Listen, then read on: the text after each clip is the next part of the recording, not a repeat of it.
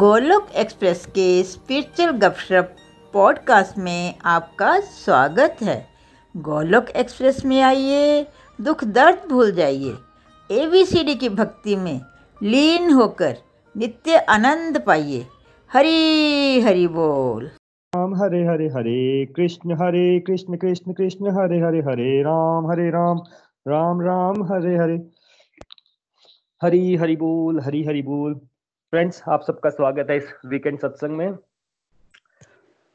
ओम नमो भगवते वासुदेवाय, ओम नमो भगवते वासुदेवाय, ओम नमो भगवते वासुदेवाय।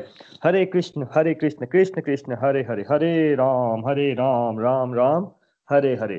ना शस्त्र पे, ना शास्त्र पे, ना धन पे, ना किसी युक्ति पे, प्रभु मेरा जीवन तो आश्रित है केवल आपकी और आपकी कृपा शक्ति पे। Busy through the body, free as a soul. Hari Hari बोल, हरि हरि बोल। शरीर से रहिए व्यस्त, आत्मा से रहिए मस्त। हरि हरि बोल, हरि हरि बोल। Friends welcome all. Hari Hari बोल, हरि हरि बोल।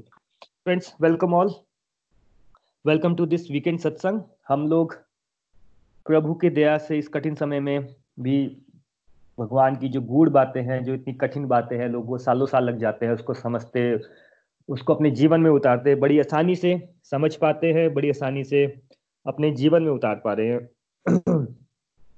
और हम लोग चैप्टर 5 में पहुंच गए। हमने कल चैप्टर 5 स्टार्ट किया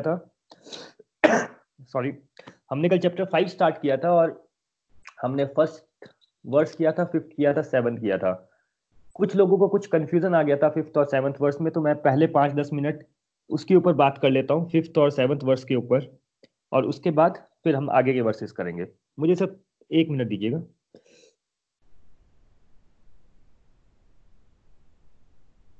हरी हरी बोल, हरी हरी बोल। तो फ्रेंड्स, कल हम जो फिफ्थ और सेवंथ वर्स हमने किया था उसमें एक्चुअल में क्या बात हुई थी?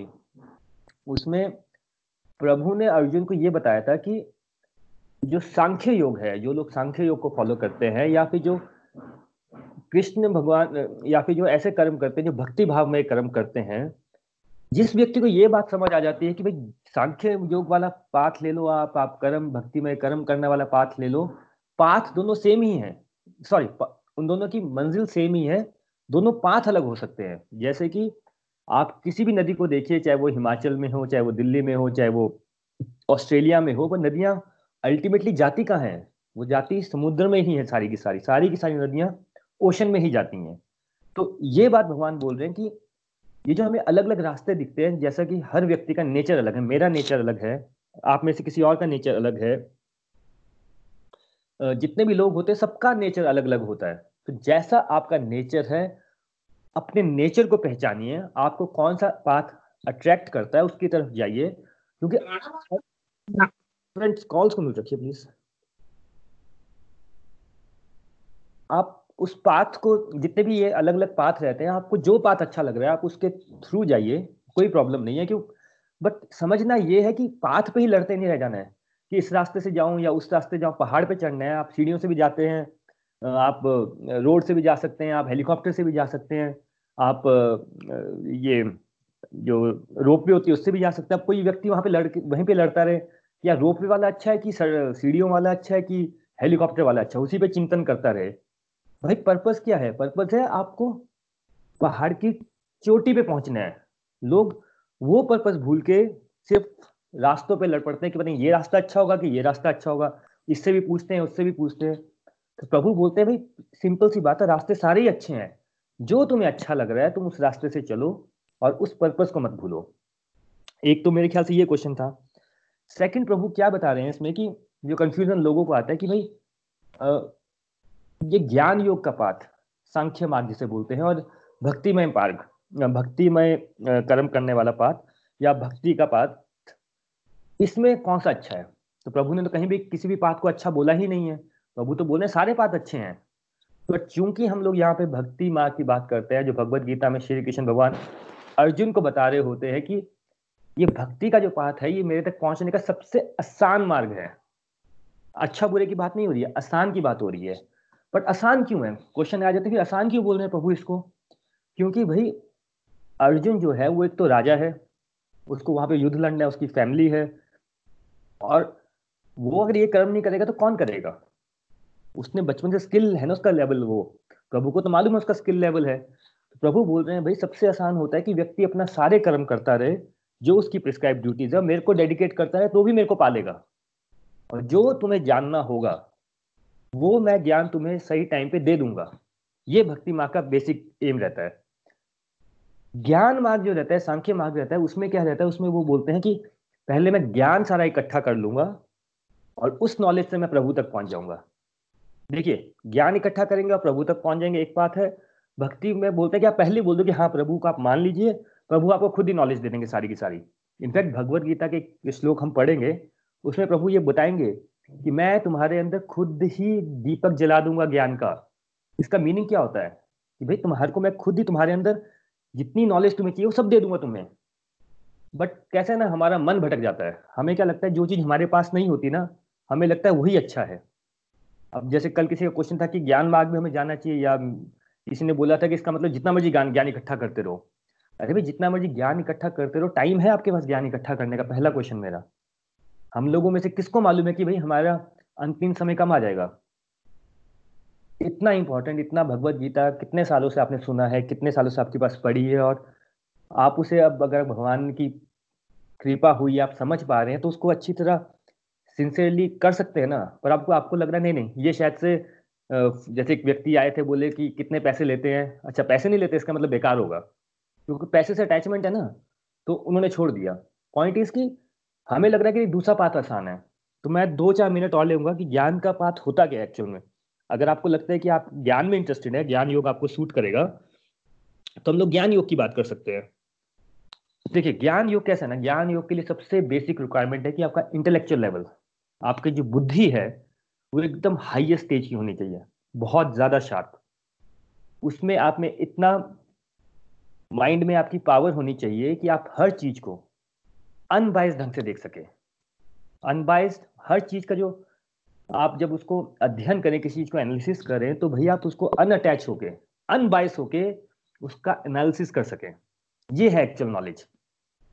अभी आप अपने मन को देखिए, अगर हम लोग कोई आके बोल देता है कुछ तो हम इमीडिएट हम रिएक्ट कर देते हैं, तो ये ज्ञान मार्ग में आप नहीं जा सकते ना। ज्ञान मार्ग के लिए भैया आपका 24 घंटे बुद्धि एनालिसिस मोड में होनी चाहिए कि आप 12-12, 13-13, 16-16 घंटे एक स्टेट स्ट्रेच में भगवद गीता का हम एक श्लोक पढ़ रहे हैं। अभी हमें 1 साल लगेगा भगवद गीता पढ़ने का। अगर आप ज्ञान पाथ में तो आप भाई स्ट्रेट बैठ के भगवद गीता पढ़ना स्टार्ट करेंगे और एक श्लोक को समझते हुए आगे चलते जाएंगे। अभी तो हम हफ्ते में 1 दिन पढ़ते हैं और लगता है कि ओहो पता नहीं कितना अच्छा हमें सत्संग कर रहे हैं, बट ये भक्ति का पाठ है, ये प्रेम का पाठ है, इसमें नॉलेज इकट्ठी नहीं करनी है हम लोगों को। बट ज्ञान के पाठ में आपको नॉलेज इकट्ठी करनी है, उसके लिए आपका इंटेलेक्ट होना चाहिए, ये पहली बात है। दूसरा, आप में क्वेश्चन करने की पावर होनी चाहिए। अब क्वेश्चन करने की पावर क्या होती है?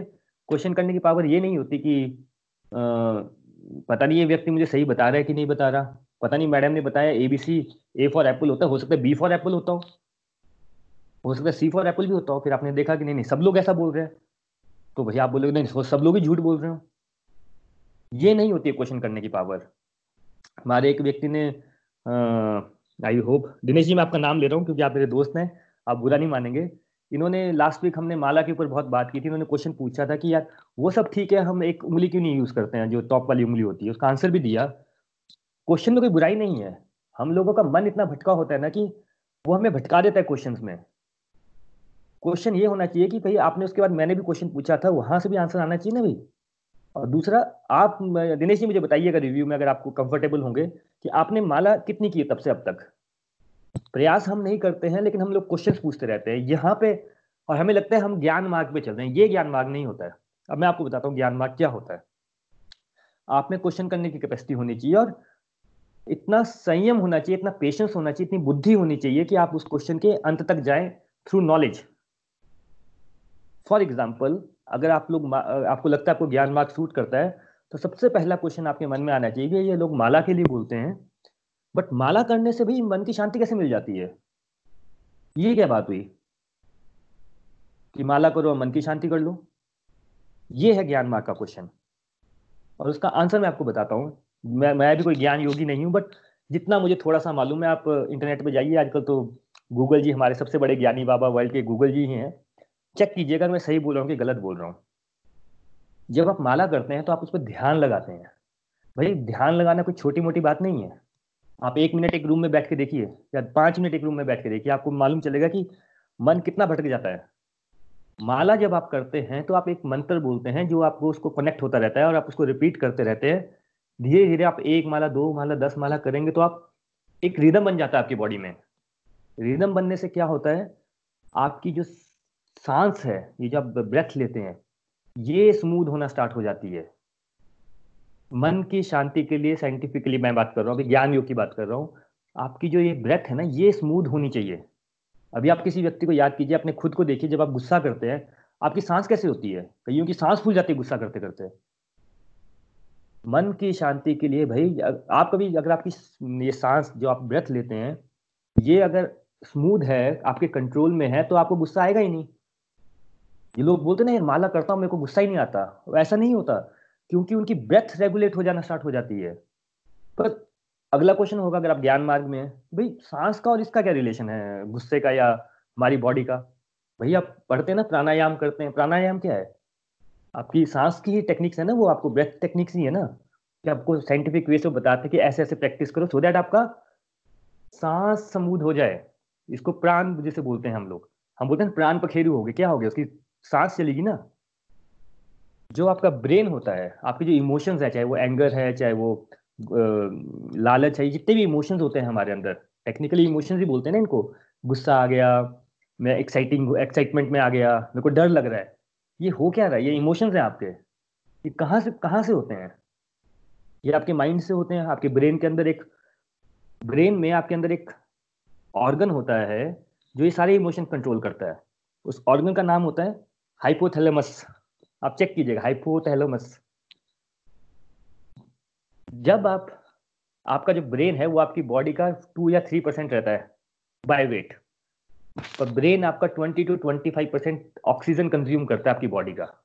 और ये जो हाइपोथैलेमस है ना, जब हमारी सांस रेगुलेट नहीं होती तो उसको ऑक्सीजन नहीं मिलती है, तो वो जब उसको ऑक्सीजन नहीं मिलती तो प्रॉपरली एक्ट नहीं करता, और वो प्रॉपरली एक्ट नहीं कर पाता तो हमें डिफरेंट इमोशंस वो होते हैं, हम महसूस कर सकते हैं। फॉर एग्जाम्पल, जब हमें डर लगता है, बोलता है दिल बैठ रहा है। दिल बैठना क्या होता है, आपका बीपी वो हो जाता है, कम होना स्टार्ट हो जाता है। तो जो हाइपोथैलेमस है, ये को जब आप प्रॉपर ब्रीदिंग करते हैं, प्रॉपर ऑक्सीजन मिलती है, तो ये आपके पूरे इमोशंस कंट्रोल कर देता है। बट ये आपके कंट्रोल में नहीं है कि आप बैठेंगे और हाइपोथैलेमस कंट्रोल हो जाएगा। तो उसके लिए अगर आप ज्ञान योगी है तो आपको ये बात समझ आएगी, तो आप बैठ के धीरे धीरे सांस लेके प्रैक्टिस करेंगे और उसको रियलाइज करेंगे। अब इतना ज्यादा ज्ञान कहाँ से लेंगे आप, आज की डेट में टाइम नहीं है, तो there is always a shortcut. तो भक्ति मार्ग में प्रभु बोलते हैं कि आप भाई माला कर लो, ये सब ज्ञान आपको पता चल जाएगा खुद ही। जब आप माला करेंगे कि ऐसा क्यों हो रहा है, 10 माला 20 माला 1 महीना 2 महीना करेंगे तो आप ऑब्जर्व कर लेंगे ये बात। तो पहले प्रभु को याद कर लो, ज्ञान मिल जाएगा। और ज्ञान योगी पहले ये सारी बातें समझेगा, फिर वो ज्ञान पे आएगा। तो ये डिफरेंस आ जाता है ज्ञान योग में और भक्ति योग में। आई होप किसी को इसमें भी क्वेश्चन रहा होगा। तो मैं एक और आपको एग्जांपल देता हूँ ज्ञान योग का, क्योंकि ताकि कोई कंफ्यूजन ना रहे। भी ऐसा होता है ना, कंफ्यूजन हो जाता है। हम लोग प्रभु बोलते हैं कि भाई बड़े सारे वर्सेस में हम पढ़ते हैं कि सब लोग एक है, सबको भाई सब व्यक्तियों को समझ जाता है कि मैं भी आत्मा हूँ, तुम भी आत्मा हो, जो कोई जानवर है वो उसमें भी आत्मा है, सब प्रभु के बच्चे हैं। अगर आप ज्ञान योग में हैं तो भैया आप क्वेश्चन पूछेंगे, ऐसा कैसे भाई, मैं तो नहीं मानता पुनर्जन्म फ्यूचर का कुछ होता है, बट मेरे में और आप में क्या सिमिलरिटी है, मैं कैसे हो सकता हूँ एक सिमिलर आदमी? तो मैं आपको उसका एक आंसर देता हूँ। अगेन ज्ञान योग वाला पाथ बता रहा हूँ। हमारी जो बॉडी होती है ना, इसमें जो ब्लड होता है, हेमोग्लोबिन, सबने सुना है कि हेमोग्लोबिन होता है ब्लड जो ऑक्सीजन कैरी करता है, और वो आयरन बोलते हैं उसको, आयरन की गोलियां खाते हैं हम लोग। बेसिकली ना, वो जो आयरन है ना, वो स्पेशल क्वालिटी आयरन होता है जो हमारे हेमोग्लोबिन में होता है। वो आयरन आपको अर्थ में मिलता ही नहीं है। अब अर्थ में नहीं मिलता तो फिर हम लोग तो अर्थ के ही है ना, हम तो अभी तक मैक्सिमम चांद तक गए हैं, और इलॉन मस्क हमें मार्स में लेके जा रहा है, बट फिर हमारे अंदर कहाँ से आ जाता है? आज से बिलियंस ऑफ ईयर्स पहले जो स्टार्स होते हैं, जो चांद सितारे दिखते हैं ना, सॉरी सितारे दिखते हैं जो आसमान में, जब वो कोलाइड करते हैं तो उसमें जो मेटल फॉर्म होता है वो एक स्पेशलाइज्ड आयरन होता है। वो स्पेशलाइज्ड आयरन जो है वो हम सबके हार्ट्स के अंदर होता है, हेमोग्लोबिन के अंदर। अगेन आप चेक कीजिएगा इसको नेट पे, वही मेरे अंदर है, वही आपके अंदर है, वही किसी और के अंदर है। इसके लिए तो बोलते हैं अगर आपने अपने आप को स्टडी कर लिया तो आपने सारे यूनिवर्स को स्टडी कर लिया। ये है भक्ति का मार्ग कि अपने आप को समझो, दुनिया समझ आ जाएगी। ज्ञान का पाठ, आप दुनिया को समझो, ये सारी चीजें समझो, फिर आपको समझ आएगा कि अच्छा ये हो कैसे रहा है। और बातें अगर आपको ज्ञान योग की समझनी है, हम लोग गोल्ड पहनते हैं, बड़े सारे लोग गोल्ड पहनते हैं। कोई बताएगा गोल्ड क्यों पहनते हैं हम लोग? कोई बोलेगा नहीं नहीं वो दिखाने के लिए कि मेरे पास पैसा कितना है। अरे दिखाने के लिए ठीक है, बट क्यों चवनप्राश में क्यों डाल देते हैं हम लोग गोल्ड को? अच्छा उसे शक्ति आती होगी भाई, सोना खाने से शक्ति आती है तो लोग सोना ही क्यों नहीं खाते रहते बैठ के? भाई हमारी बॉडी का जो कंपोजिशन है उसमें एक उसका कंपोजिशन और यूनिवर्स का कंपोजिशन या अर्थ का कंपोजिशन जो है ना वो सेम है परसेंटेज टर्म में। तो हमारी बॉडी के अंदर एक माइन्यूट मात्रा में गोल्ड रहता है, तो जब आप उस गोल्ड को पहनते हो तो वो रिजेमिनेट हो जाती है आपकी बॉडी। इसलिए जो राजा महाराजा थे उनको ऋषि मुनि गोल्ड पहनने को बोलते थे कि भाई आप गोल्ड पहनो, उससे आपकी बॉडी हेल्दी रहेगी। तो ये जितनी बातें मैं कर रहा हूँ ये सब ज्ञान योग की बातें हो रही हैं। बट प्रॉब्लम क्या है ना भाई, हम कलयुग में हैं भाई, इतना कलयुग में किसके पास समय है इतनी इतनी ज्यादा डिटेल में जाने का चांस सितारों में? किसी के पास नहीं है। अर्जुन जब युद्ध में आया तो पहला क्वेश्चन क्या बोला प्रभु को? भाई प्रभु मैं फंस गया हूँ, मेरी सर्कमस्टांसेस टफ है, मुझे बताओ मैं क्या करूँ। उसने ये थोड़ी बताया कि मुझे ज्ञान दो यार कि चांद सितारों में क्या हो रहा है, मेरे ब्लड में क्या हो रहा है। तो पॉइंट ये है कि ज्ञान वो लीजिए जो आपकी डिवोशन बढ़ाए। ये मैंने कल वीडियो भी भेजा रहा है, इसलिए तो हमें वो कंफ्यूज नहीं करना है कि स्टेयर से हमें माउंट एवरेस्ट पे चढ़ना है, कि हमें सड़क से जाना है, कि हमें रोप वे से जाना है। आपको ज्ञान का पाठ अट्रैक्ट करता है, आप कीजिए। भगवान कभी नहीं बोल रहे गलत है। प्रॉब्लम से प्रभु इतना बोल रहे हैं कि कलयुग का समय है, इसमें भक्ति का ही आपको रास्ता मिलेगा, क्योंकि ज्ञान योग के मार्ग से आप जा ही नहीं पाओगे। डिस्ट्रैक्शन बहुत सारी है ना। आप हम बोल रहे हैं 5 मिनट बैठिए, आप मुझे बताइए 5-6 साल पहले तो फोन होते नहीं थे, होते तो थे मतलब स्मार्टफोन हर किसी के पास नहीं होते थे। अब स्मार्टफोन भाई बंदा शमशान घाट चला जाए, बंदा टॉयलेट चला जाए, फोन तो छोड़ता ही नहीं है। वो कैसे आप ध्यान लगाएंगे? यही माया है ना ये। आप छोड़ के देखिए 2 दिन फोन, और मुझे कोई बताइएगा कि मैंने 1 हफ्ता फोन यूज नहीं किया, करें चाहे भी तो भी नहीं हो सकता भाई। तो यहाँ पे फिर प्रॉब्लम आ जाती है। इसलिए प्रभु बोल रहे हैं कि जब कलयुग का समय आएगा तो सबसे आसान मार्ग भक्ति मार्ग ही रह जाएगा, क्योंकि इसमें तुम सारे काम कर पाओगे पूरे दिन के। और साथ में मेरे से ये जो चीजें होती है इनसे मुक्ति भी पा लोगे। ज्ञान योग भी कर सकते हो, ऐसा नहीं है। भगवान ने यही बोला कि दोनों मार्ग श्रेष्ठ हैं, दोनों ही मेरी तरफ आते हैं। बट जिसको ये बात समझ आती है कि भाई मेरे को अपने नेचर के अकॉर्डिंग वो पाथ लेना है, तो वो आप ले लीजिए। हम लोग यहाँ भक्ति मार्ग की बात करते हैं, भगवद गीता पढ़ रहे हैं, इसके लिए हम भक्ति मार्ग पे ही आगे जो भी जितनी भी बात हो रही है, जो बेस बन रहा है हमारा, वो भक्ति मार्ग का बन रहा है। तो मैं ये थोड़ा क्लियर करना चाहता था कि ज्ञान योग और भक्ति योग में फर्क क्या है। फिर भी किसी को लगता है कि नहीं भक्ति ज्ञान योग में जाना चाहिए। सबसे बड़े ज्ञान योगी इंडिया में कौन हुए हैं? हुए तो बड़े सारे हैं।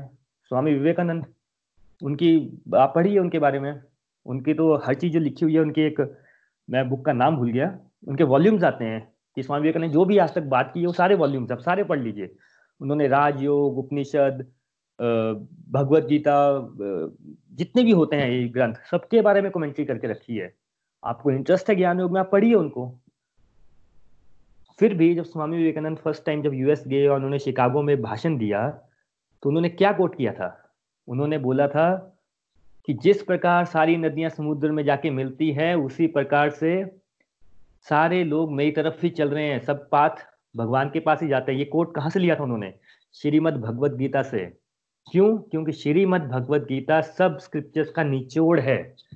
ये है बात।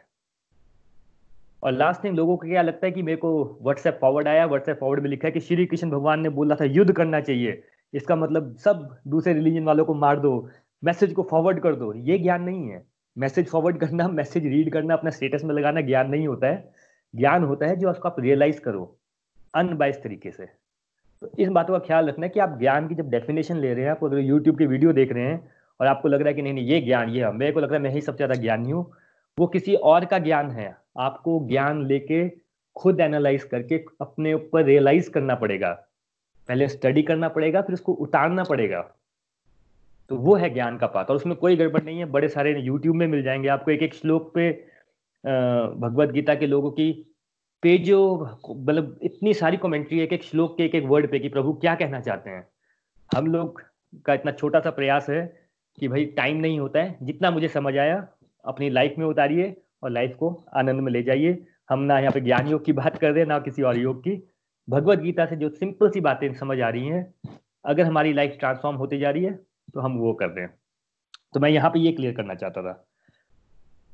एक लास्ट पॉइंट आ जाता है कल कि भगवान ने ऐसा क्यों कहा कि जो ज्ञान योग का पाठ है और भक्ति योग का पाठ है उसमें जो सुख है, जो आनंद है, वो भक्ति मार्ग में, ज्ञान में नहीं है। ये एक क्वेश्चन आ जाता है लोगों का, क्यों नहीं है भाई? देखो सिंपल सी बात है, आप देखिए, अगर कोई टीचर है, वो छोटे बच्चे होते हैं ना जो ABCD सीखते हैं, उनको पढ़ाने आया। अब क्लास में एक बच्चा आता है जो he is very intelligent, maybe first class की बच्चे की बात करें, बड़ा इंटेलिजेंट है, वो आता है, उसने ABC पढ़ी, उसको रट्टा लग गया, ABC बहुत फाइन है, तो क्लास में बैठेगा तो बोर होगा, फिर उसको चाहिए कुछ और, मे बी सेकेंड क्लास की बुक चाहिए उसको, थर्ड क्लास की चाहिए, maybe 1 2 3, and is not interested कि मैडम वगैरह क्या पढ़ा रहे हैं, because he is very sharp. उसको ABC मैडम को जो सिखाने में लोगों को एक पूरा साल लग जाता है, मे बी उसने 5 दिन में सीख ली। यस, उस बच्चे के लिए वो अच्छा है, वेरी गुड। उसको जब कोई ऐसा बच्चा होता है, फॉरेन में हम उनको होम स्कूलिंग कराते हैं कि भाई ये बाकी बच्चों से अच्छा है, इसको एक्स्ट्रा पढ़ाया जाए क्योंकि इसका इंटरेस्ट भी है, ये इसमें चला भी जाएगा। ये तो होगी 1 या 2 बच्चों की बात फर्स्ट क्लास के। बाकी बच्चों को क्या करना पड़ता है टीचर को ABC पढ़ाने के लिए? भाई कईयों को गाय गा के सुनाना पड़ता है, सॉन्ग की तरह ABCD। मेरी बेटी है, उसको मेरे को रोज सुनाना पड़ता है, A for Apple। मैं सिंगर बन गया उसको सिखाते सिखाते, वो तो सीखी नहीं। या उनको चार्ट दिखाने पड़ते हैं, भाई देखो ये चार्ट होता है, I for आइसक्रीम होती है, फिर आइसक्रीम करते हैं, सीख जाते हैं। अब मुझे बताइए अल्टीमेट पर्पस क्या है सब बच्चों का? ABC सीखना, राइट। जो पहला बच्चा उसका इंटेलेक्ट इतना ही है, उसने पढ़ ली, सीख ली, काम खत्म।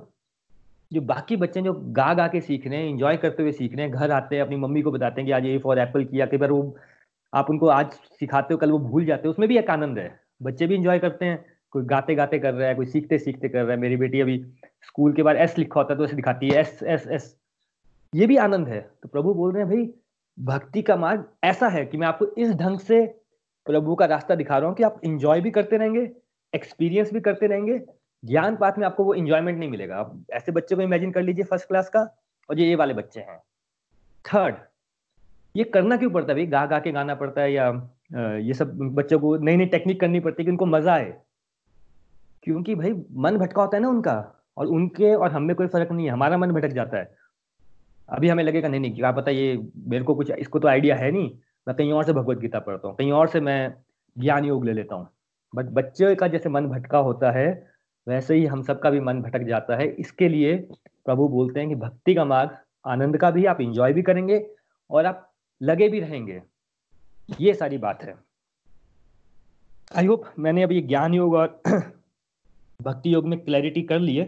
किसी को कोई क्वेश्चन है अभी भी पूछ सकते हैं, नहीं तो रिव्यू टाइम में भी पूछ सकते हैं। तो चलिए, मैंने काफी समय ले लिया। एक काम करते हैं, 1 या 2 वर्सेस कर लेते हैं और फिर हम क्लोज करते हैं। तो हम चैप्टर 5 में है, हमने ऑलमोस्ट आई थिंक 5 और 6 वर्स कर लिया था। अब हम 7th वर्स की तरफ चलते हैं। 7th वर्स है, यस, चैप्टर 5 7th वर्स है, जो भक्ति भाव में कर्म करता है, जो विशुद्ध आत्मा है और अपने मन तथा इंद्रियों को वश में रखता है, वो सबको प्रिय होता है और सभी लोग उसे प्रिय होते हैं। ऐसा व्यक्ति कर्म करता हुआ भी कभी नहीं बंधता। फ्रेंड्स, ये बहुत इंपॉर्टेंट वर्स आ जाता है। देखिए, सबसे पहले एक बात रखनी है, ये प्रभु जो है ना भगवद गीता, ये अर्जुन को समझा रहे हैं, और यहाँ पे जिन डिवोटीज की बात हो रही है ना, this is a high level of devotee, मतलब ये ऑलरेडी हायर स्टेज पे है। ये किसी नियोफाइट की बात नहीं हो रही है कि जिसने अभी डिवोशन स्टार्ट की है, अभी एक आधा श्लोक पढ़ा है, एक आधी माला भी नहीं की है, और उसको ये बात हो रही है एक हाई लेवल ऑफ डिवोटी की। तो इसमें घबराना नहीं है। हमारा एम होना चाहिए यहाँ पहुंचने का। जैसे आप क्लास में जाते हैं, तो जब हम स्कूल में पढ़ते हैं तो पहली बार क्लास में लगता है तो लगता है नहीं टीचर क्या पढ़ा रही है, बट पढ़ते पढ़ते पढ़ते हम वही एग्जाम देते हैं ना, और उसमें कई बार टॉप भी करते हैं। तो फर्स्ट टाइम पढ़ते हैं तो अगेन कई बार हमें कंफ्यूजन हो जाता है, बट बात यह है कि फर्स्ट टाइम पढ़ेंगे, सेकंड टाइम पढ़ेंगे, आपका नया नया रियलाइजेशन होता रहेगा। आप लाइफ लॉन्ग भगवद गीता पढ़ते रहेंगे, आपकी लाइफ लॉन्ग नई नई रियलाइजेशन होती रहेगी। ये इतना उत्तम ज्ञान है। तो यहाँ पे प्रभु बात करें एक हाईएस्ट स्टेज ऑफ डिवोटी की। प्रभु बोल रहे हैं कि हाईएस्ट स्टेज ऑफ डिवोटी कौन होता है कि भाई जिसका ना मन भी भटकता नहीं है, अब जिसको ये बात समझ आ गई कि मेरा मन नहीं भटकता है, वो उसकी इंद्रियां भी काबू में है। इंद्रियां काबू मतलब जैसे हमारी इंद्रियां काबू में नहीं होती ना, खाने लगे हैं तो खाए जा रहे हैं, सोते हैं तो 12-12 घंटे सो ही जाते हैं, ऐसा नहीं। हाई लेवल ऑफ डिवोटी जिसकी इंद्रियां भी काबू में है, मन भी काबू में है, और उसको ये समझ आ गया भाई कि मैं एक आत्मा हूँ, फर्स्ट ऑफ ऑल मैं प्रभु का बच्चा हूँ, और जो बाकी लोग हैं उनके अंदर भी आत्मा है। इनफैक्ट जो पक्षी हम देखते हैं, हम प्लांट्स देखते हैं, एनिमल, जो भी हम लिविंग थिंग्स देखते हैं, सबके अंदर आत्मा है और सभी प्रभु के पार्ट हैं, सभी प्रभु के बच्चे हैं। इस लेवल का व्यक्ति जिसको ये बात समझ आती है और वो देख पाता है ये बात। अभी आप किसी आश्रम में जाते हैं, जो अच्छे आश्रम होते हैं, चाहे वो स्वामी शिवानंदा के आश्रम में आप चले जाएं, आप स्वामी रामा जी थे उनके आश्रम की बात होती है, या मैं सॉरी नाम भूलिए, एक साउथ इंडिया में बहुत फेमस हैं, आप उनके आश्रमों में जाइए, क्या होता है वहाँ पे हिरन भी घूम रहे होते हैं, कई जंगली जानवर भी आ जाते हैं, पर आश्रम वाले सबको बड़े प्यार से रखते हैं, क्योंकि भाई उनको मालूम चल जाता है कि भाई उनको हर चीज़ में प्रभु नजर आते हैं, कि सब प्रभु के ही बच्चे हैं, तो सबको प्यार से ट्रीट करते हैं। तो ये होता है एक highest stage of devotee, right. यहाँ हम लोग एक अपने पड़ोसी को ढंग से ट्रीट नहीं करते हैं, अपने फैमिली मेंबर्स को ढंग से ट्रीट नहीं करते हैं, बट उनकी बात नहीं हो रही है, हाईएस्ट स्टेज ऑफ डिवोटी की बात हो रही है। तो प्रभु बोलते हैं कि भाई जो ऐसा हाई स्टेज में जब चला जाता है व्यक्ति, जो सबको प्रभु को, सब में उसको प्रभु का रूप दिखता है, तो वो व्यक्ति जो है उसको सब प्यार करते हैं, सबको वो बहुत प्रिय हो जाता है। क्यों प्रिय हो जाता है? क्योंकि आप खुद आपने ऑब्जर्व किया होगा, कई लोगों से मिलकर ना बड़ी खुशी होती है, ऐसा लगता है यार वाह यार कितना अच्छा आदमी था, वाइब्स ही डिफरेंट होती है, मे बी हम जानते भी नहीं है, बट उनकी वो हमसे बात करते हैं, मे बी 2 लाइन 3 लाइन, और लगता है वाह यार सच में कितना अच्छा व्यक्ति है। ऐसा क्यों होता है? भाई आपसे वाइब्रेशंस आती हैं एक्चुअल। तो हमारा, अब मैं फिर ज्ञान योग की बात हो जाएगी कि हम वाइब्रेशन से बने हैं, पर एक्चुअल में कैसा है ना कि हम एक दूसरे को वाइब्स ट्रांसमिट करते हैं। अभी आप मेरी बात सुन रहे हैं, आप क्या सुन रहे हैं? मेरी वाणी सुन रहे हैं ना, यानी मेरी वाइब्रेशन से आ रही है ना आप तक। तो प्रभु ये बोलते हैं कि वो सबको प्रिय क्यों हो जाता है? भाई सिंपल सी बात है, जिसका मन कंट्रोल में है, जिसका मन कंट्रोल में है, इंद्रियां कंट्रोल है। अब जैसे जीभ है, अब हमारी क्या रहता है जीभ में कंट्रोल? एक तो स्वाद का रहता है, खाने में कोई कंट्रोल नहीं होता हमारा, ऐसी तैसी कर रखी हमने अपने खाने की, आदमी छोड़ो हम तो जानवरों को भी खा लेते हैं, ये हाल है हम लोगों का, राइट। उसका तो आप लैंग्वेज की बात कीजिए, सोचिएगा सैटरडे संडे था, पिछले एक हफ्ते में आपने कितने लोगों को अप्रिशिएट किया? इंद्री है ना आपकी। और कितने लोगों को कि आपने बैकबाइटिंग की, कितने लोगों के बारे में आपने गलत बोला, और कितने लोगों को जनरली आपने बोला कि नहीं यार तुम बहुत अच्छे हो, और उसको भी लगा कि नहीं ये बंदा अच्छा बोल रहा है। ऐसा नहीं जैसे हम बॉस को बोलते हैं, नहीं नहीं सर आपसे बढ़कर बॉस देखा नहीं, और मन ही मन सोच रहे होते हैं कि पता नहीं कैसा बॉस है, वो वाली बात नहीं हो रही। जेन्युइन अप्रिसिएशन कितने लोगों को की है नहीं ना, इंद्री पर कंट्रोल ही नहीं है ना हमारा। हाँ, गलत बोलने के लिए हमारी इंद्री को जितना मर्जी पॉलिटिक्स की बात करवा लो, जितना मर्जी हमें नेगेटिव बातें करा लो, जितना मर्जी किसी थर्ड बंदे के बारे में मजाक उड़ाना हो उड़ा लो। तो कई बार हम इतनी ऐसी ऐसी बातें कर देते हैं, इतनी कड़वी बातें कर देते हैं, अब खुद को तो नहीं मालूम चलता, फिर बोलते हैं गुस्से में हो गया, मेरा कंट्रोल नहीं रहा यार, पता नहीं कैसे हो गया, सॉरी यार मेरा मतलब वो नहीं था। अरे यानी कि हमारा कंट्रोल नहीं है ना हमारी जीभ पे, इतने हार्श लैंग्वेज यूज कर देते हैं हम लोग। कोई हमारे साथ करता है तो हमें लगता है कि नहीं नहीं यार कितना घटिया आदमी है, जब हम करते हैं तब हम भूल जाते हैं। और होता क्या है फिर, कई बार आप बैक बैटिंग करते हैं, किसी को पता चल जाता है कि ये मेरे बारे में ऐसा बोला है, रिलेशन कैसे खराब होते हैं। हस्बैंड वाइफ में क्या तनाव हो गया आजकल, कोई किसी की रिस्पेक्ट नहीं करता, कोई पोलाइटली बात ही नहीं कर रहा, कोई किसी की बात नहीं सुन रहा। इंद्रियों में कंट्रोल ही नहीं ना, सुनने की क्षमता नहीं है, बोलने की बड़ी क्षमता हो गई है, और वो भी हार्श बोलने की। अब जिस व्यक्ति को सब में प्रभु नजर आ रहे हैं, तो प्रभु से आप कैसे बात करोगे? तो भाई वो व्यक्ति हर किसी से पोलाइटली ही बात करेगा, रिस्पेक्ट से बात करेगा, अप्रिशिएट करेगा उसको। और जब ऐसा व्यक्ति आप किसी सबसे पोलाइटली बात करेगा, सबकी बात सुनेगा, उसको लगेगा प्रभु ही मुझे बोल रहे हैं इस व्यक्ति के थ्रू, तो भाई अब जब आप ऐसे आदमी से मिलोगे तो आप उससे आपको प्यार ही हो जाएगा ना भाई। तो ये बोलना चाह रहे हैं प्रभु कि ऐसा डिवोटी जब इस लेवल पे आ जाता है कि उसको सब में प्रभु नजर आते हैं, तो उसका बिहेवियर चेंज हो जाता है, बिहेवियर चेंज हो जाता है तो वो सबका प्रिय हो जाता है। और फिर प्रभु बोलते हैं फिर ऐसे व्यक्ति को जब वो इस लेवल का होता है तो ऑटोमेटिकली वो अपने सारे कर्म जो करता है वो प्रभु को याद करके करता है, प्रभु को डेडिकेट करके करता है, और वो अपने कर्म बंधनों में भी नहीं फंसता और कर्म बंधन से मुक्त हो जाता है। अगेन सबसे पहले मुक्ति होती है, जो हमारा मन है ना जो हमें भटकाता रहता है, ये नेगेटिव हो गया, पता नहीं उसने ऐसा क्यों कर दिया, मन जो चलता रहता है, पहली मुक्ति मन से मिलती है। प्रभु बोलते हैं ऐसा व्यक्ति फिर कर्म बंधन से मुक्त हो जाता है। चलिए नेक्स्ट श्लोक पढ़ते हैं, वर्स 10। जो व्यक्ति कर्म फलों को परमेश्वर को समर्पित करके आसक्ति रहित होकर अपना कर्म करता है, वो पाप कर्मों से उसी प्रकार अप्रभावित रहता है जिस प्रकार कमल पत्र जल में अस्पर्श्य रहता है। फ्रेंड्स, प्रभु इसमें एक डिवोटी को एक कमल के साथ कंपेयर कर रहे हैं कि डिवोटी को कैसा होना चाहिए, कमल के प्रकार होना चाहिए। अभी कमल का क्या रहता है, कमल कीचड़ में उगता है, सबको मालूम है। और कीचड़ जितना मर्जी डर्टी होने दो या जैसा मर्जी हो कीचड़, कमल के ऊपर उसका कोई इफेक्ट नहीं आता है। इसके लिए आप किसी भी भगवान की फोटो देखेंगे, ब्रह्मा जी की देखिए, उनके एक हाथ में कमल होता है। कमल रिप्रेजेंट करता है प्योरिटी को, कि जो मर्जी हो नेगेटिव, कमल हमेशा शुद्ध रहता है। तो प्रभु बोल रहे हैं कि भाई एक डिवोटी ऐसा होता है कि भाई जो अपने कर्मों को ना प्रभु के लिए, खुशी के लिए करता है कि भाई प्रभु आपके लिए कर रहा हूँ, फिर नेगेटिव चीजों से इफेक्ट नहीं करती, वो फिर कीचड़ की तरह वो खिला रहता है। जितनी मर्जी नेगेटिविटी रहने दो, एक डिवोटी एक कमल की तरह प्योर रहता है और ना ही वो कोई भी कीचड़, कोई भी नेगेटिव चीजों से इफेक्ट करती है। अब जैसे कि कई लोग क्या बोलते हैं कि भाई आजकल सर्कमस्टांसेस ऐसे हैं, आजकल कोई मुझे आके बोल दिया, मेरे को बहुत बुरा लगता है, फिर मैं 6-6 महीने में कुछ बात का गुस्सा ही रहता है, या लोग आके इन्फ्लुएंस कर देते हैं, मैं तो नहीं करना चाहता, लोग कर देते हैं। अगेन ये बातें हमें समझनी है, ये सब बहाने रहते हैं हम लोगों के।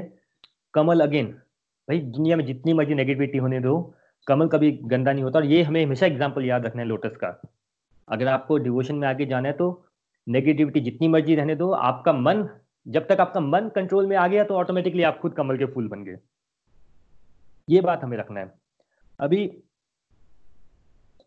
कैसा है ना, जो लोटस है वो रिप्रेजेंट क्या करता है, एक तो प्योरिटी को रिप्रेजेंट करता है, एक ब्यूटी को रिप्रेजेंट करता है, इट्स अ ब्यूटीफुल फ्लावर। तो प्रभु वो ये भी बोलते हैं कि भाई डिवोटी लोटस होता है क्योंकि एक तो प्योर होता है, एक ब्यूटीफुल होता है। वो ऐसा क्यों बोलते हैं प्रभु? देखिए अभी दुनिया तो नेगेटिव है, इसमें तो किसी को कोई क्वेश्चन नहीं होना चाहिए, दुनिया तो नेगेटिव है। लोगों का यही बात है कि यार दुनिया नेगेटिव है, मैं ऑफिस में जाता हूँ इतनी पॉलिटिक्स होती है, अभी मुझे नहीं करनी क्या पॉलिटिक्स, या अब घर में फ्रेंड्स आ गए इतनी ऐसी सारी गप्पे मार रहे हैं, लोग शॉपिंग के जाते हैं, मेरे को नहीं जाना है। भाई वो अब आपकी चॉइस है, वो याद रखना है। अब आपके हाथ में फ़ोन है, अब हो सकता है आप कुछ आए हैं यहाँ पे, कुछ लोग ज्वाइन किए, कुछ बाहर निकल लिए सत्संग से, नो प्रॉब्लम, चॉइस तो आपकी है। फ़ोन में अभी कोई हो सकता है सच में सत्संग सुन रहा हो, और हो सकता है कोई फेसबुक देख रहा हो, और हो सकता है कोई कुछ भी देख रहा हो। ये चॉइस किसके पास दी है प्रभु ने? याद रखिएगा, चॉइस हमेशा आपकी रहेगी, चॉइस प्रभु ने आपसे नहीं ली है, ये हमें हमेशा याद रखना है। हम माने ना माने, बड़ी जो नेगेटिव चीजें होती है ना उसमें भी हमें रस आता है। अरे अरे यार वो जो पड़ोस वाली है उसके बारे में तो बता दे थोड़ा सा, अरे अरे उसका जो ड्रेस है ना ये ठीक नहीं लग रहा है। और किसी आपको एक और फ्रेंड मिल जाए ना, हाँ हाँ इसका ड्रेस ठीक नहीं है, आप दोनों अच्छे फ्रेंड्स बन जाते हैं। पता है ना दुश्मन का दोस्त भी अपना दुश्मन का दुश्मन अपना दोस्त, इसे बोलते हैं हमें नेगेटिविटी में रस आता है, हमें मजा आता है। भाई हम लोगों को स्पेशल फोन करते हैं, भाई क्या चल रहा है, अच्छा उसका क्या हो गया, इसका क्या हो गया, उसकी शादी में कितने लोग आए थे, कितना नहीं आया था। हम लोग माने ना माने, हम लोग बोलते हैं लोग इन्फ्लुएंस करते हैं, बट भैया हमें इंटरेस्ट आता है ना, इसमें रस आता है ना, क्यों, मन भटका हुआ है ना हम लोगों का। बट हमें हमेशा याद रखना है कि टाइम भी ऐसा बीतता जाएगा, दुनिया भी चलती रहेगी, आपको प्रोग्रेस करनी है, आपको ट्रांसफॉर्म करना है, तो इन बातों को समझना है बहुत अच्छी तरह से। ये जो हम बोलते हैं ना कि लोग बोल देते हैं, लोगों की वजह से मैंने कर दिया, मैं तो अच्छा कर रहा था, मेरी वाइफ की वजह से नहीं किया, पेरेंट्स की वजह से नहीं किया, बच्चों की वजह से नहीं किया, ये सारे के सारे बहाने होते हैं। और हमेशा याद रखिएगा, आप दो व्यक्ति से झूठ नहीं बोल सकते, एक प्रभु से झूठ नहीं बोल सकते, एक अपने आप से झूठ नहीं बोल सकते। क्या झूठ नहीं बोल सकते कि आप किसी को बोले नहीं उसकी वजह से नहीं हुआ यार, इसकी वजह से नहीं आया यार। सत्संग में वरुण जी सत्संग में आना था ना बट वो नेटवर्क नहीं लगा, ठीक है भाई हो सकता है नेटवर्क ना लगाओ, हो सकता है आपको जाना हो। अब ऐसा तो बोलेंगे नहीं कि भाई शॉपिंग में चलेगा, मैं क्या बोलूं, चलो भाई बहाना मार लो, चाहे आप उस टाइम पे सोए भी हो, ये भी हो सकता है। मैं ये एग्जांपल इसलिए दे रहा हूँ कि ये ऐसा नहीं कि आप करते हैं, मैंने खुद किया है जब मैंने स्टार्ट किया था कि अरे वो पूछेंगे, एक काम करता हूँ फोन ही कट कर देता हूँ, जैसे नाम ही ना आए मेरा। बट अल्टीमेटली भाई मेरी अपनी प्रोग्रेस की रिस्पॉन्सिबिलिटी किसकी है, मेरी अपनी खुद की है ना। ये बात है, ये जो बहाने होते हैं ये ना आप प्रभु के सामने झूठ बोल सकते हैं कि भगवान मैं उसकी वजह से नहीं किया, प्रभु को तो पता ही है भाई किसने किसकी वजह से क्या नहीं किया। और खुद से भी झूठ नहीं बोल सकते, हमेशा याद रखिए प्रभु आपके अंदर ही है, इसलिए आप खुद से भी झूठ नहीं बोल सकते। तो प्रभु ये बोल रहे हैं, कमल के फूल को याद रखिए, जितने मर्जी नेगेटिविटी हो जैसे कमल का फूल खिला रहता है, प्योरिटी को सिग्निफाई करता है, ब्यूटी को सिग्निफाई करता है, वैसे जब आप डिवोशन को अपनी लाइफ में लाएंगे तो आप भी कमल के फूल की तरह बन जाएंगे। जितनी नेगेटिव चीजें होती हैं कोई भी चीज आपको इफेक्ट नहीं करेगी और आप भी कमल की तरह खिल जाएंगे। बट रिस्पॉन्सिबिलिटी, अकाउंटेबिलिटी आपको खुद को लेनी है। श्रीमद् भगवद गीता की जय। हरे कृष्ण कृष्ण कृष्ण हरे हरे, हरे राम राम राम हरे हरे, हरे कृष्ण कृष्ण कृष्ण हरे हरे, हरे राम राम राम हरे हरे, हरे कृष्ण कृष्ण कृष्ण हरे हरे, हरे राम राम राम हरे हरे। फ्रेंड्स, चैप्टर 5 के हमने पहले 10 श्लोक कर लिए हैं। मैंने ट्राई किया कि जो कल कन्फ्यूजन आ गया था ज्ञान योग और भक्तिमय योग के बारे में, उसको थोड़ा क्लियर करूं। But I will be very happy अगर किसी को अभी भी कोई क्वेश्चन हो तो we can take that question, हम उसको उसके बारे में बात कर सकते हैं। चलिए रिव्यूज की तरफ चलते हैं। बहुत सारे लोग हैं हमारे साथ, मैं सबका नाम नहीं लेता, डायरेक्टली स्टार्ट कर देता हूँ। किसी को भी कोई क्वेश्चन हो, कोई रिव्यू देना हो, कोई बात करनी हो, we are now open. Thank you so much. Hari बोल। हरि बोल लता जी, प्लीज। हरि बोल एवरीवन, हरि बोल वरुण जी। सचमुच आज का सत्संग तो बहुत ही अच्छा था, आपने हर चीज बड़ी तरह क्लियर की, बड़ा ही मजा आया आपका सत्संग सुनने का।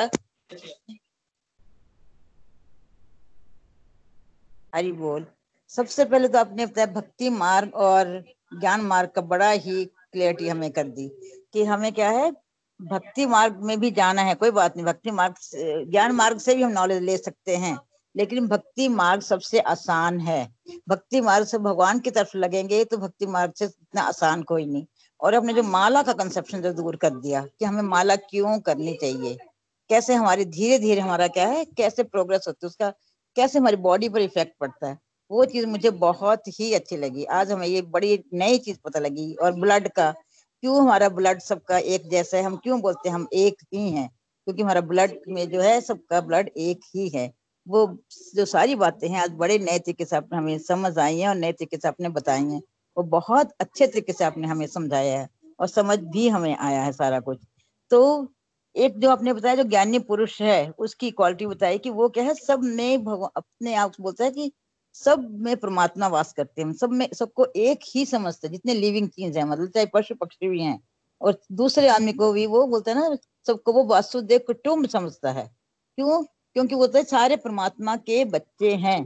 जो ज्ञानी हो जाता है ना, जो हाई लेवल पहुंच जाता है, वो सबको परमात्मा का बच्चा ही समझता है, ऐसा समझता है सब में परमात्मा वास करते हैं। जैसे हम बार बार बोलते हैं ना, हमारा शरीर है, हमारे शरीर में आत्मा है और आत्मा में परमात्मा बैठे हैं, तो हर शरीर के अंदर परमात्मा बैठा ही है। तो वो सोचता है कि मेरे में जैसे परमात्मा है वैसे ही दूसरे आदमी में परमात्मा है, तो सबके साथ से सबको एक ही समझता है, सबसे वो प्यार करता है। और एक बात और थोड़ा सा बताना चाहूंगी, जैसे हमारी जो संस्कृति है ना, हमारी संस्कृति बहुत विशाल है। हमारे यहाँ क्या नमस्ते करने का जो है रिवाज, हम क्यों नमस्ते करते हैं? तो नमस्ते हम इसलिए करते हैं, जैसे हमें कोई दूसरा व्यक्ति मिलता है हम हाथ जोड़कर उसको सिर झुकाकर नमस्ते करते हैं। तो उसका मतलब भी यही होता है कि जो मैं हूँ, मतलब मैं जो दूसरे आदमी के अंदर परमात्मा बैठा है, उसके आत्मा के अंदर जो परमात्मा बैठा है, उसको मेरा नमन है। मतलब हम लोग क्या है, दूसरे आदमी के अंदर बैठे हुए परमात्मा को ही नमन करते हैं। तो नमस्ते का अर्थ भी यही है, क्योंकि हमारी संस्कृति बहुत एडवांस है। तो हमारे ऋषि मुनियों ने जो ये परंपरा चलाई है नमस्ते करने की, तो इसके बारे में थोड़ा सा आपको बताया कि इसीलिए हम लोग नमस्ते करते हैं सबको, क्योंकि हम समझते हैं कि दूसरे जो दूसरा आदमी सामने हमारे है उसके अंदर भी परमात्मा बैठा है, तो सबके अंदर परमात्मा है। इसलिए उस जो ज्ञानी पुरुष है वो सबको एक जैसा समझ लेते, पशु पक्षियों को भी, सब मनुष्यों को भी, वो सबसे प्यार करते हैं और सबसे प्यार से रहते हैं और प्यार करते हैं सबको, क्योंकि उनको ये ज्ञान हो जाता है कि सबने भगवान ही हैं। तो हमें क्या है, भगवान को, सिंपल सी बात है, हमें भगवान पर विश्वास करना है, टूट श्रद्धा रखनी है, विश्वास करना है और भक्ति मार्ग पर चलना है। अपने कार्य तो करने हैं, अपनी सारी जो हमारी ड्यूटीज हैं उनको करना है, और सिर्फ ड्यूटीज को करना है तो ये सोचकर कि हमें भगवान ने ड्यूटी दी है। भक्ति भी करनी है साथ साथ, और भगवान का नाम भी साथ लेना है, और साथ में अपने काम तो करने ही हैं, काम अपने जरूर करें, जो भी हमारी ड्यूटी है अपने काम करते रहिए, भगवान का नाम लेते रहिए। तो क्या है, हमारा मन प्रसन्न रहेगा, और मन जैसे हम माला करेंगे या भक्ति भगवान का नाम जप करते रहेंगे तो हमारा मन शुद्ध हो जाएगा। और हमारी बुद्धि जो है, बुद्धि में क्या है, जैसे बोलते हैं ना, बुद्धि हमारी प्योर हो जाएगी, और उससे में क्या है, बुद्धि प्योर होने से क्या है, हमें और इंद्रियों पर काबू हो जाएगा। बार बार आप इंद्रियों की बात करते हो, हमारे मन और इंद्रियों पर हमारा जितना जितना हम भगवान का नाम जप करेंगे हमारे मन और इंद्रियों पर काबू होता जाएगा। और जिस व्यक्ति का मन और इंद्रियों पर काबू होगा वो क्या है, उसको अंदर जो है बहुत ज्यादा खुशी महसूस होगी, शांति महसूस होगी और आनंद की अनुभूति होगी।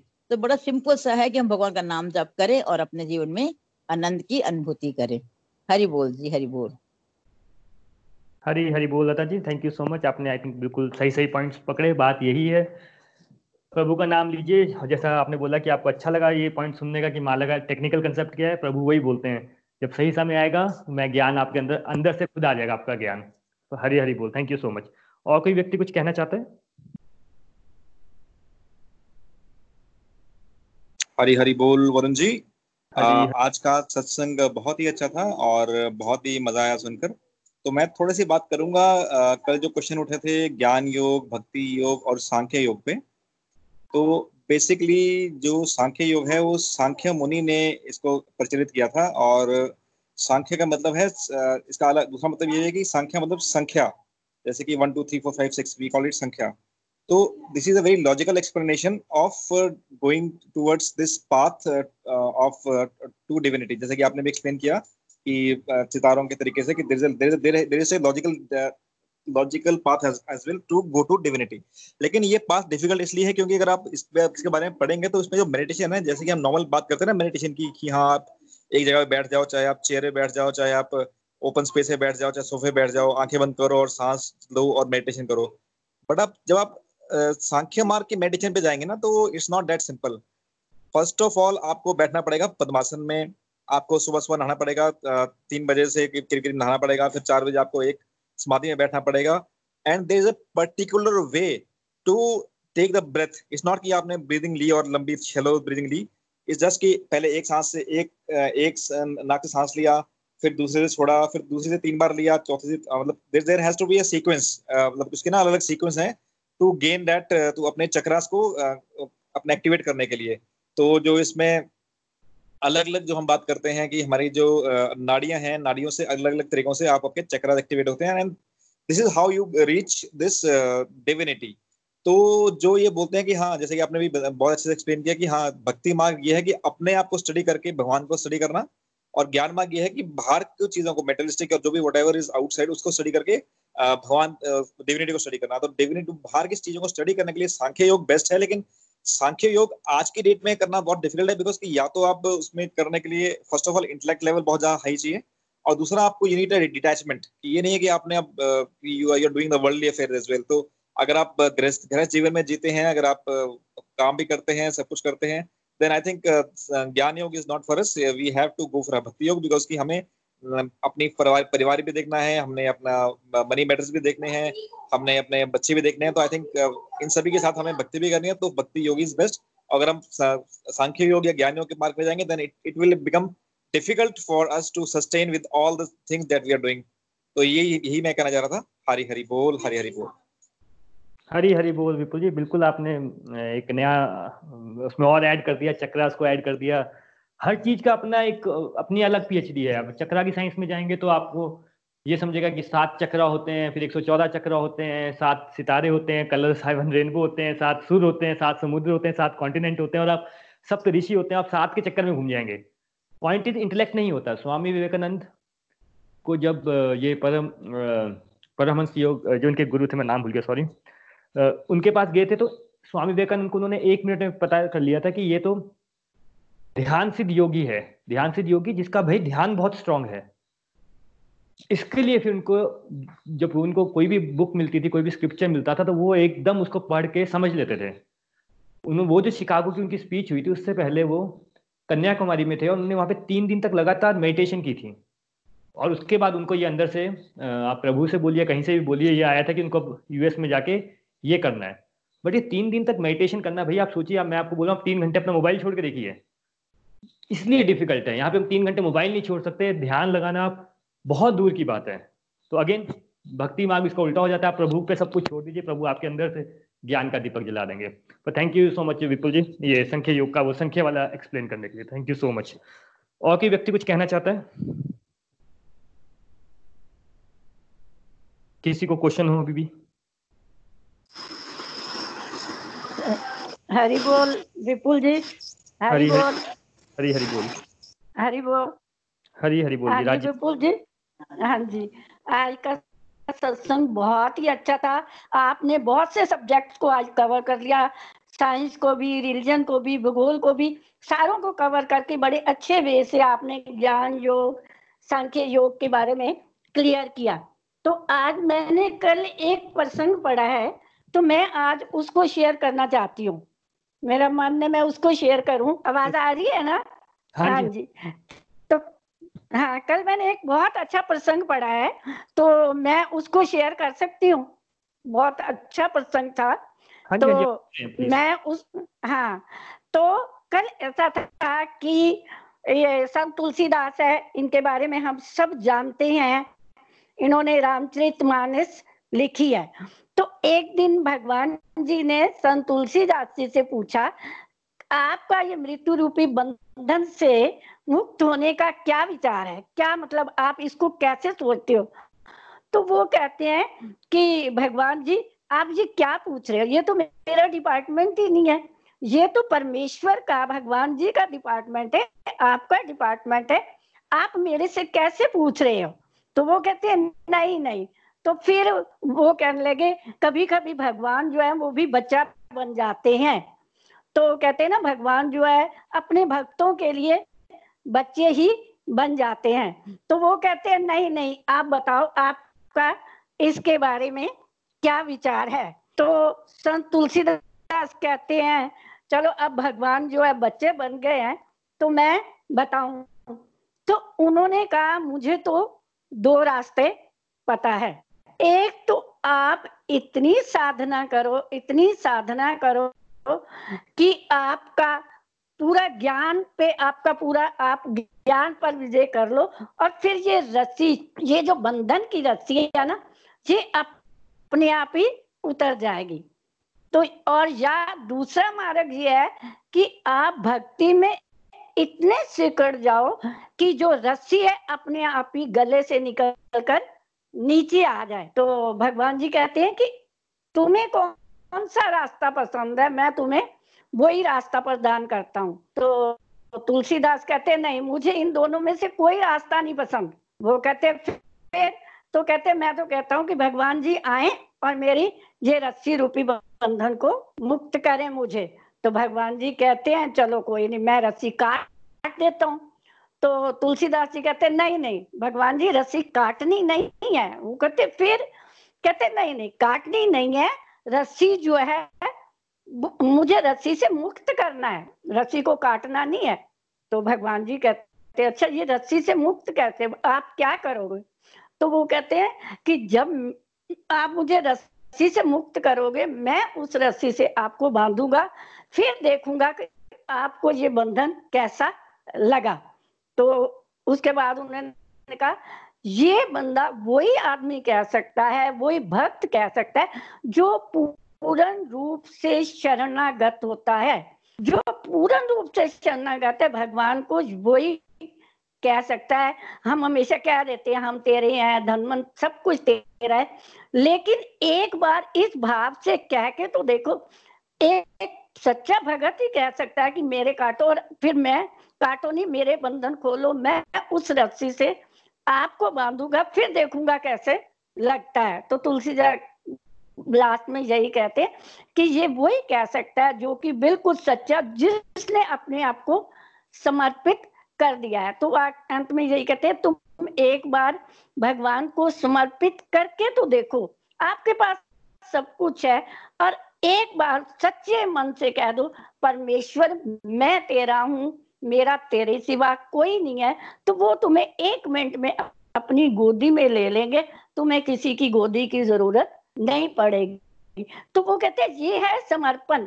हम तो कहते रहते हैं, तो जो उस लेवल तक पहुंचो, और भगवान जो है भक्तों के लिए बच्चे भी बन जाते हैं, और हर चीज वो भक्तों के लिए बनने के तैयार है। तो संत तुलसीदास कहते एक बार ऐसे शरणागत होके देखो, तभी तुम भगवान से कह सकोगे कि मेरी जरा से तोड़ो, फिर मैं आपको बांधू, आपको कैसे लगता है। तो इसलिए कहते हैं कि परमात्मा को अपने आप को जो पूर्ण समर्पित कर सकता है वो ही ये बात कह सकता है। कहते एक बार तुम इतना कह के देखो कि परमात्मा मेरा जो है तेरे सिवा कोई नहीं है, और सच्चे मन से कहते तो हम सब है। एक बार सच्चे मन से देखो, परमात्मा एक मिनट में आपको गोदी में ले लेगा और आपको किसी गोदी की जरूरत भी नहीं पड़ेगी। हरि बोल। कल मैंने ये पढ़ा तो मुझे बहुत अच्छा लगा, तो मैंने कहा शेयर करूं आपके साथ। हरि बोल। हरि हरि बोल। हरि बोल। थैंक यू सो मच ये शेयर करने के लिए। और पूरे वीक में आपको कुछ भी अच्छा पड़े तो आप हमारे ग्रुप में भी शेयर कर सकते हैं, ऑडियो भी शेयर कर सकते हैं। हाँ। पर पॉइंट यही मुझे हाँ जी पॉइंट यही जो ऐसा आप बोल रहे हैं कि बात वही है सबकी, भाई हम अल्टीमेट बात यही है, शरणागत नहीं होते हैं हम, कहीं ना कहीं अपने अंदर ही रहते हैं। बट प्रभु इतना अपने भक्तों का ख्याल रखते हैं और वो बोलते हैं जैसा तुम्हारा भाव होगा वैसी मेरी कृपा होगी। मैं फिर से सबको बोलूंगा कि जो हमारे डिवाइन एक्सपीरियंसेस के वीडियो आ रहे हैं इतने सारे, ऑलमोस्ट 15-20 हो गए हैं अब, तो वो लोग कौन है? वो मेरे और आपके जैसे लोग हैं। उनके डिवाइन एक्सपीरियंसेस देखिए ना आप कैसे कैसे हैं। वो आज की दुनिया में अभी के लोग को भी प्रभु कैसे दर्शन दे रहे हैं, कैसे अपनी प्रेजेंस फेल्ट करवा रहे हैं। इतने सारे वीडियोज हैं, कभी भी आपको टाइम लगे 3 या 4 मिनट का वीडियो होता है, जरूर देखिएगा, आपका विश्वास और पक्का हो जाएगा। हरि हरि बोल। और कोई व्यक्ति कुछ? Thank you Raj ji. और कोई व्यक्ति कुछ शेयर करना चाहता है? किसी का कोई क्वेश्चन रह गया हो ज्ञान योग के लिए? नीरज जी आपका कोई क्वेश्चन था? दिनेश जी, मीना जी,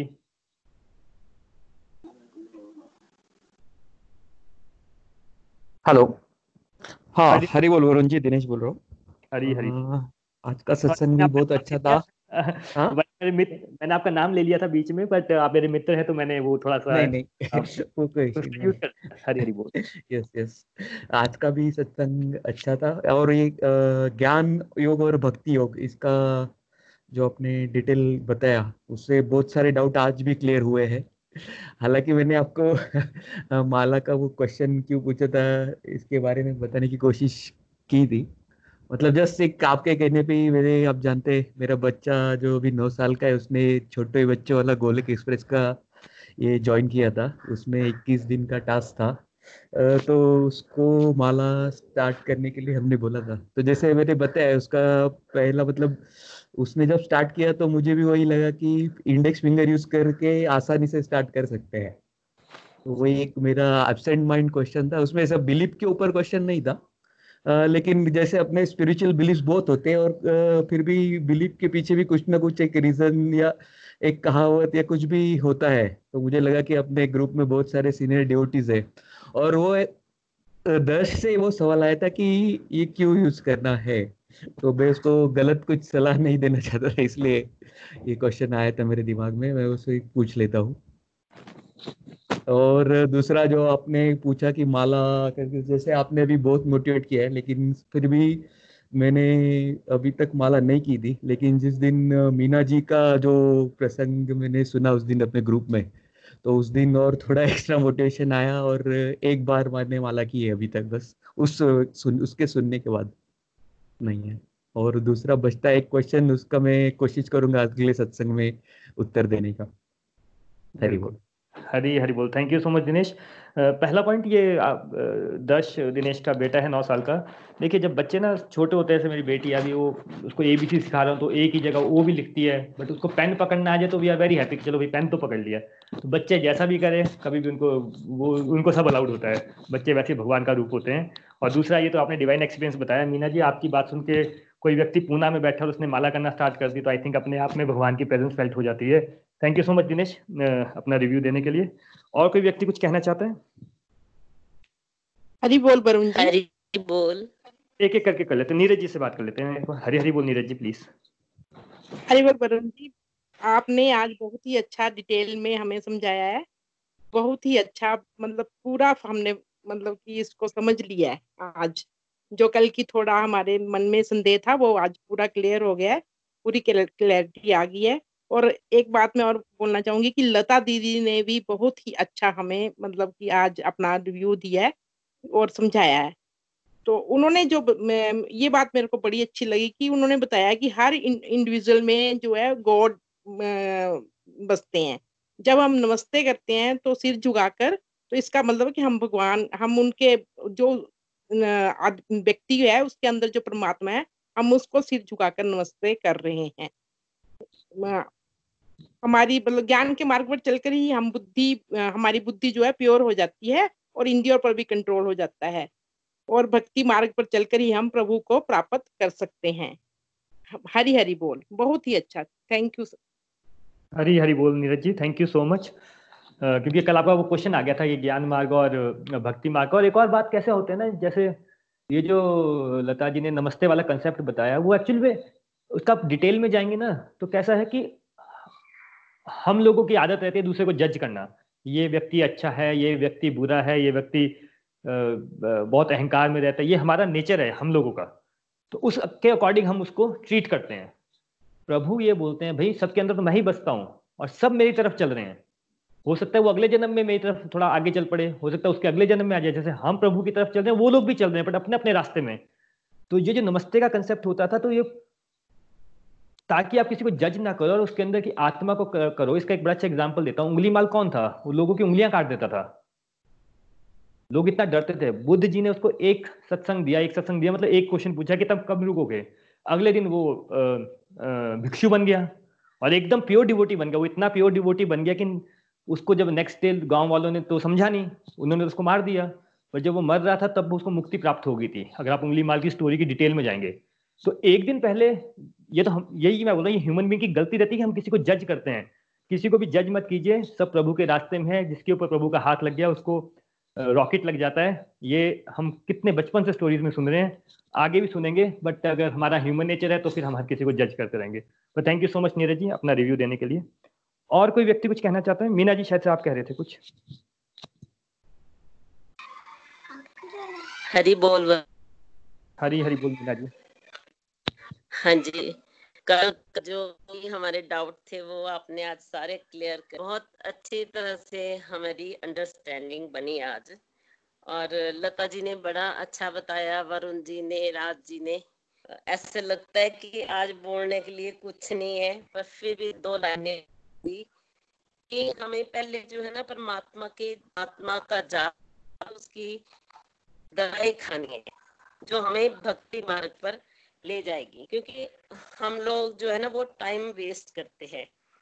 जब हमें ये बात समझ आएगी कि परमात्मा को हमने भक्ति मार्ग पर चलना है तो हम अपने जो गोल है हमारा उस पर हम फोकस कर पाएंगे और परमात्मा के साथ हम अपनी अटैचमेंट बना पाएंगे।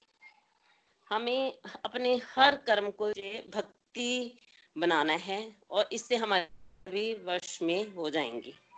और एक आपने बड़ी अच्छी बात बताई कि हाईएस्ट स्टेज ऑफ डिवोशन में जो आदमी होता है उसकी जो इंद्रियां होती हैं उसकी सारी उसके वश में होती हैं, जिससे उसे ये समझ आ जाती है कि वो एक इंसान नहीं, वो एक आत्मा है। वो अपने नेचर की हर चीज, हर इंसान, एनिमल्स, हर में वो ना आत्मा को देखता है और उसको फिर हर इंसान उसको वो हर इंसान का जो होता है ना प्रिय हो जाता है।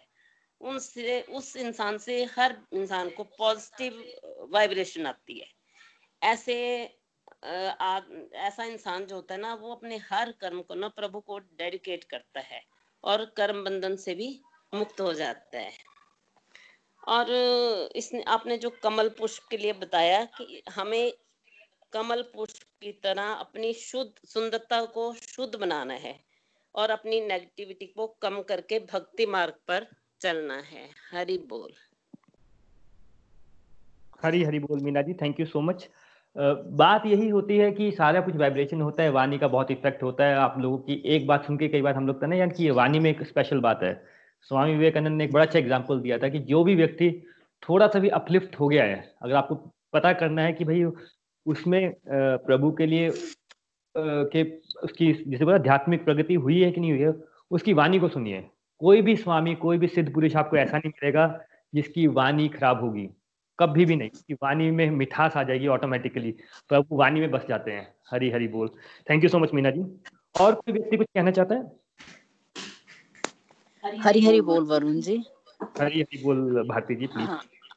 इसका प्रसंग बहुत अच्छा था, बहुत अच्छा था। कल मैं सुन नहीं पाई तो आज का थोड़ा क्लियर हुआ, तो आज का रिकॉर्डिंग डाल के तो वो फिर मेरे को पूरा क्लियर हो जाएगा। बहुत अच्छा था, लता जी ने अपने बड़े अच्छे रिव्यूज दिए, राज मिलानी जी ने बहुत अच्छा बोला, और उनसे मेरी रिक्वेस्ट है जो आज उन्होंने बोला एक बारी वो थोड़ा ऑडियो भी अपना रिकॉर्ड करके ग्रुप में शेयर कर दें।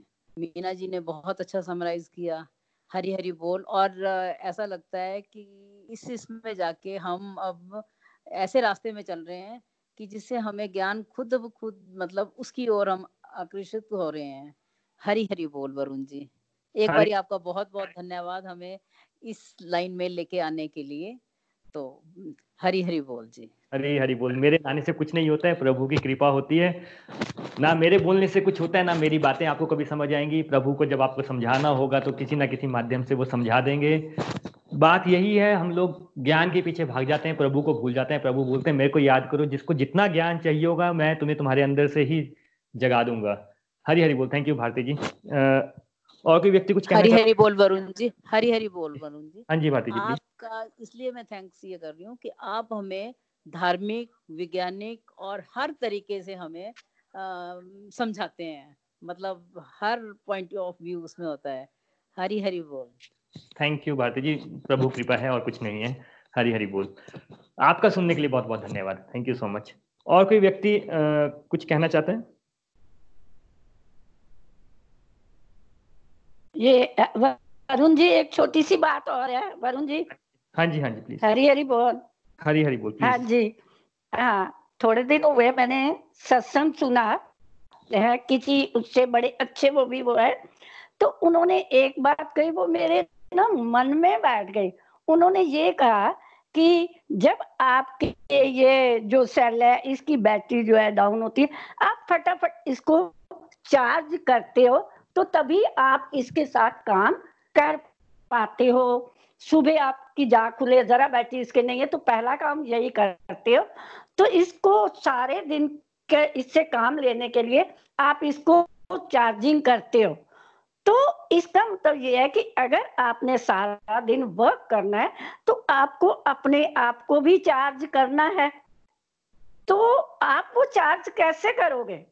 तो उसके लिए ये है कि सुबह जैसे आपकी जाग खुलती है तो आप कुछ टाइम 5-10 मिनट जैसे भी खुलती है तो आप उस टाइम भक्ति के द्वारा अपने आप को, चाहे जैसे भी आप साधना सत्संग जो भी आपका तरीका है, लेटे लेटे जैसे भी जाप करो, तो उससे आप सुबह उठ के पहले अपने आप को चार्ज करो। फिर देखो आप सारा दिन वर्कआउट तभी कर पाओगे जब सुबह आपको चार्ज करोगे। तो मेरे को ये बात वरुण जी इतने मन में बैठ गई, इस बात को मैं के एक हफ्ता ही हुआ, तो उस दिन के बाद मेरे बात में वाकई ये बात बैठ गई कि बिना सेल के चार्ज तो ये चलता नहीं है।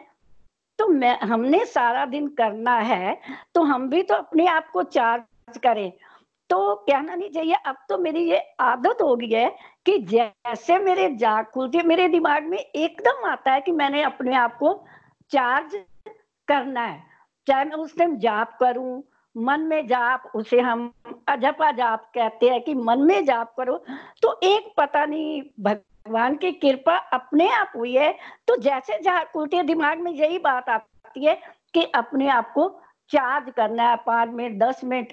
उस टाइम में अपने को चार्ज करके फिर उठती हूँ और करें। तो ये बात हुई रात को, जैसे मेरी जाग खुली तो एकदम मैंने देखा मेरी फोन की बैटरी नहीं है, बीच में कोई, तो मैंने फटाफट इसका वो चार्जर लगाया और मेरे को वाकई अंदर से यही हुआ कि इसका चार्जर लगाया है तो ये चलेगा, क्यों नहीं तो सुबह इसके मैसेज नहीं, ये नहीं।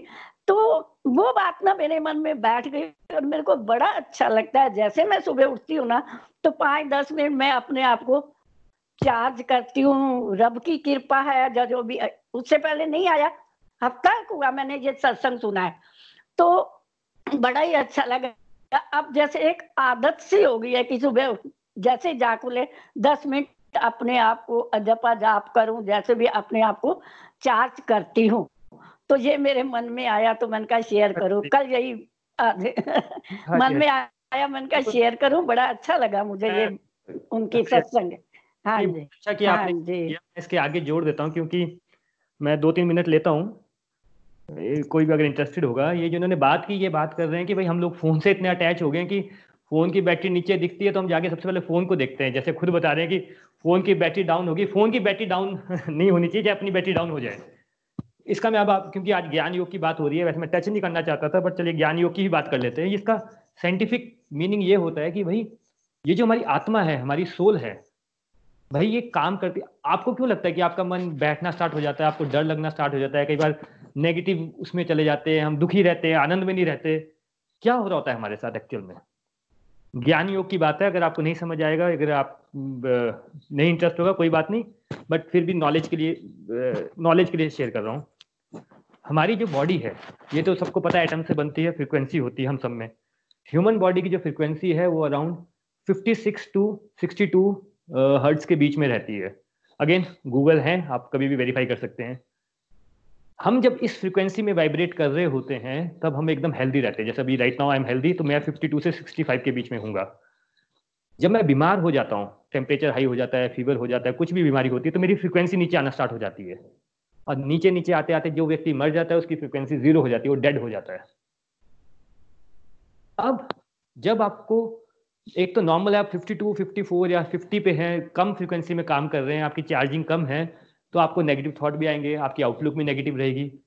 जब आपकी फ्रीक्वेंसी हाई होगी तो आप बहुत पॉजिटिव फील करेंगे, आपको अच्छा फील होगा, आपको काम भी जल्दी हो जाएगा, आपको फोकस भी हो जाएगा। बट अभी इस फ्रीक्वेंसी को चेंज कैसे करें, ये हम भगवद गीता में भगवद ज्ञान से पढ़ेंगे। बट आपको ज्ञान योग की बात बताता हूँ कि ये फ्रीक्वेंसी चेंज करने के लिए ऐसा होता है, 2 तरीके होते हैं। एक होता है कि भाई आप जैसे मोबाइल को चार्ज करने के लिए स्विच लगा लीजिए, आप तब भी अपनी फ्रीक्वेंसी बढ़ा सकते हैं। या फिर किसी ऐसे, जैसे ना 2 बाल्टियाँ, एक खाली एक भरी, आप दोनों में पाइप लगा लीजिए, तो भरी हुई बाल्टी से खाली बाल्टी में पानी आ जाएगा। आप कोई ऐसा कार्य कीजिए जिसकी फ्रीक्वेंसी हाई होती है। ओम शब्द है, हम लोग बोलते हैं ना, ओम का जाप करो, ओम का जाप करो। ओम शब्द की जो फ्रीक्वेंसी है वो 200 या 250 हर्ट्ज के बराबर आती है। आप 10, 15, 20 बार जाप करेंगे ना, तो क्योंकि आपकी बॉडी की फ्रीक्वेंसी हाई होना स्टार्ट हो जाएगी। सेम जब आप नाम जाप करेंगे, आपकी बॉडी की फ्रीक्वेंसी हाई होना स्टार्ट हो जाएगी। आप योगा के पोस्चर्स करेंगे, आपकी फ्रीक्वेंसी हाई होना स्टार्ट हो जाएगी। यही बात खाने में भी लागू होती है। आप ग्रीन वेजिटेबल, फ्रूट्स जितना फ्रेश खाएंगे उसकी फ्रीक्वेंसी होती है 30 हर्ट्ज। थोड़ा सा पका के खाते हैं, उसकी फ्रीक्वेंसी कम होती रहती है। नॉन वेजिटेरियन जो भी पशु मर गए हैं, मीट है, उन सब की फ्रीक्वेंसी होती है 0, बिल्कुल हेल्प नहीं करते आपके लिए। तो ये फ्रीक्वेंसी का भी कंसेप्ट होता है, ज्ञान योग में आता है ये, कि हम योगा, ओम, प्राणायाम क्यों करते हैं, तो ये एक इसका रीजन है। हरी हरी बोल। थैंक यू राजी, ये बात शेयर करने के लिए। तो ज्ञान योग की बात हो रही है तो आज ज्ञान ही बहने देते हैं, सबका भला हो जाएगा। Thank you so much. और कोई व्यक्ति कुछ कहना चाहता है? टाइम हमारा हो गया पर संडे है, अगर किसी को अपना कुछ शेयर करना हो।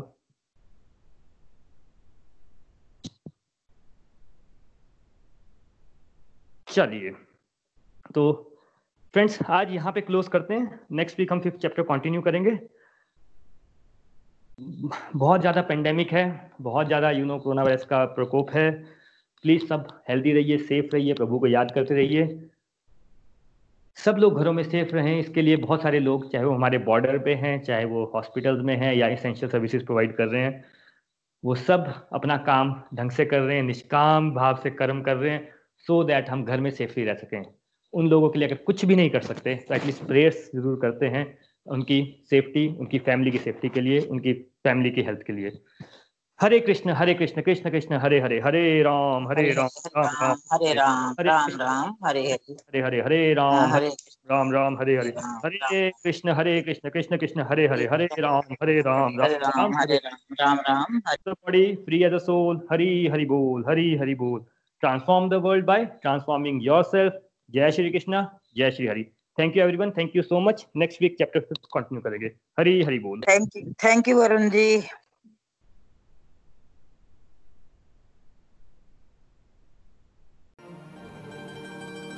गोलोक एक्सप्रेस से जुड़ने के लिए आप हमारे ईमेल एड्रेस info@golokexpress.org द्वारा संपर्क कर सकते हैं।